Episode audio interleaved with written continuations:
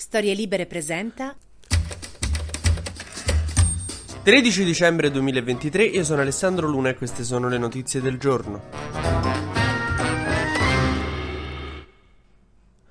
Allora, ieri a Giorgia Meloni è partita la brocca proprio alla Camera. Gli è uscita la solita vena come De Rossi quando litigava con l'arbitro, no? Non so se vi ricordate quando Meloni urlava alla Camera nei tempi del Covid, quando si incazzava con Conte, con Speranza perché distribuivano i vaccini salvandoci la vita. Lui questa cosa proprio gli dava fastidio. Scusate, io per carità, sapete che su Meloni c'ho tante idee contrastanti, però il vecchio passato suo Novax non me lo scorderò mai. Ebbene, si è messa a gridare contro Conte sul MES, sul trattato, insomma, europeo per il meccanismo europeo di stabilità. Bisognava firmare una ratifica di questo MES, di questo nuovo MES. L'hanno fatto tutti i paesi dell'Europa tranne l'Italia, e adesso tutta l'Europa aspetta noi, e quindi giustamente il governo dovrebbe ratificarlo, dovrebbe firmarlo, ma ha rinviato di nuovo il voto. Quando le opposizioni hanno chiesto conto di ciò a Meloni, lei si è messa a urlare con una foga che l'unica cosa che potevi pensare mentre urlava è: veramente non vorrei essere stato Gianbruno quando c'erano quelle settimane calde, ma neanche quello che abita al piano di sotto. Insomma, ha accusato Conte, gli ha detto: guardate che voi del Movimento 5 Stelle avete firmato la nostra adesione a sta roba quando stavate al governo, quindi noi ci troviamo con sta patata bollente, anche se in realtà veramente gli basterebbe firmare sta ratifica e chi se ne frega, perché poi non è che lo dobbiamo usare per forza. E allora perché Meloni si intigna così tanto a non firmare le modifiche a questo meccanismo europeo di stabilità che poi rimarrà là e non lo useremo? Perché se firma il MES, dopo che aveva promesso in mille maniere che non avrebbe firmato il MES, è una brutta cosa per la campagna elettorale per l'europea e rischia di regalare voti a Salvini. Cioè, questo è l'unico motivo per cui stava a fare tutto sto casino su sto MES, è che Meloni non vuole perdere voti verso Salvini. Ma la parte più bella è stata che Meloni ieri, durante un altro tipo di discorso, a un certo punto, come dicevo all'inizio, gli è partita la brocca e gli è sfuggito un attacco a Mario Draghi. Ha detto: perché il predecessore mio si andava in giro a fare foto con i leader europei sui treni, ma quello non è politica estera, riferendosi evidentemente alla famosa foto sul treno di Macron, Scholz e Draghi che vanno in Ucraina a visitare Zelensky poco dopo l'inizio della guerra.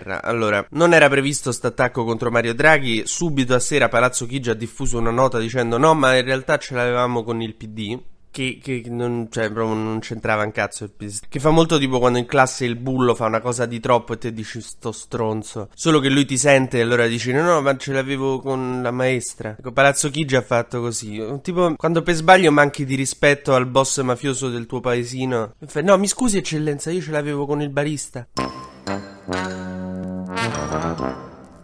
Nel frattempo si è scoperto chi è il Mr. X, il misterioso ospite di Atreiu, la festa di Fratelli d'Italia. Avevano annunciato gli ospiti dicendo che ne mancava qualcuno di speciale internazionale, e ieri abbiamo scoperto che è Elon Musk, un uomo che ha fatto i figli con la maternità surrogata, cosa che il partito di Meloni vuole rendere reato universale. Ecco, se c'è una cosa di cui siamo certi è che questo argomento verrà completamente ignorato, come il nuovo fidanzato di tuo cugino al cenone di Natale.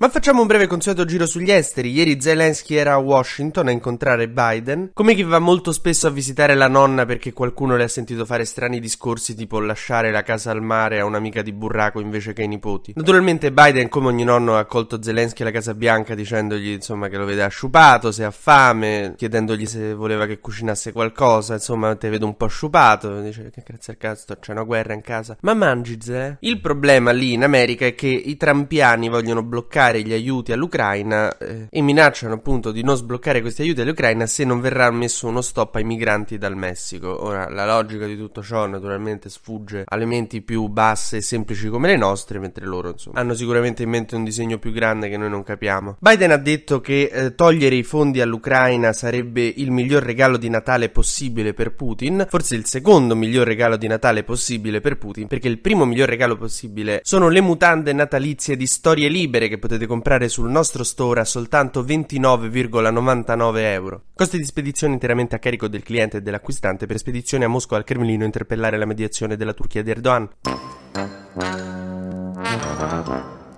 Nel frattempo anche in Europa ci sono dei problemucci riguardo l'Ucraina, perché adesso bisognerà approvare l'ingresso dell'Ucraina nell'Unione Europea, ma Orbán, il presidente sovranista dell'Ungheria, amico di Meloni e Salvini, ha messo il veto, e l'Austria sembra volersi schierare con Orbán, per cui adesso Scholz, il cancelliere tedesco, sta cercando di convincere Orbán e l'austriaco a togliere il veto. In cambio Orbán vuole poter violare un po' di diritti umani senza tante rotture di coglioni, perché insomma lì siamo tutti d'accordo, il problema vero dell'Unione Europea è la burocrazia che blocca queste cose, tipo le violazioni dei diritti umani. Cioè, ma tu lo sai, mio genero, quanto ci ha messo per farsi dare il permesso dal comune per torturare un oppositore? Cioè, sono robe che ne sono da paesi del terzo mondo.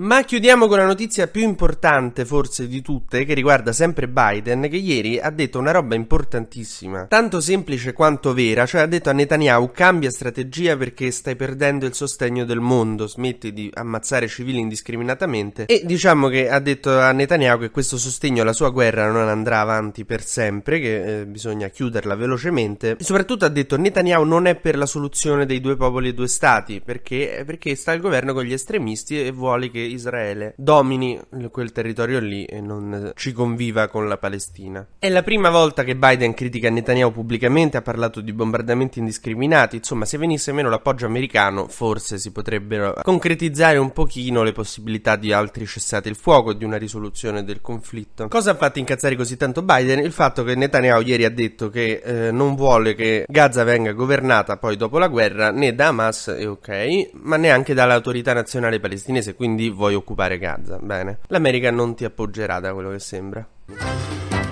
TG Luna torna domani mattina, sempre tra le 12 e le 13, su StorieLibere.fm.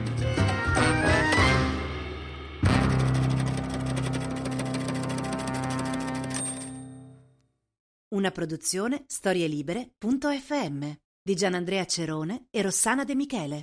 Coordinamento editoriale Guido Guenci.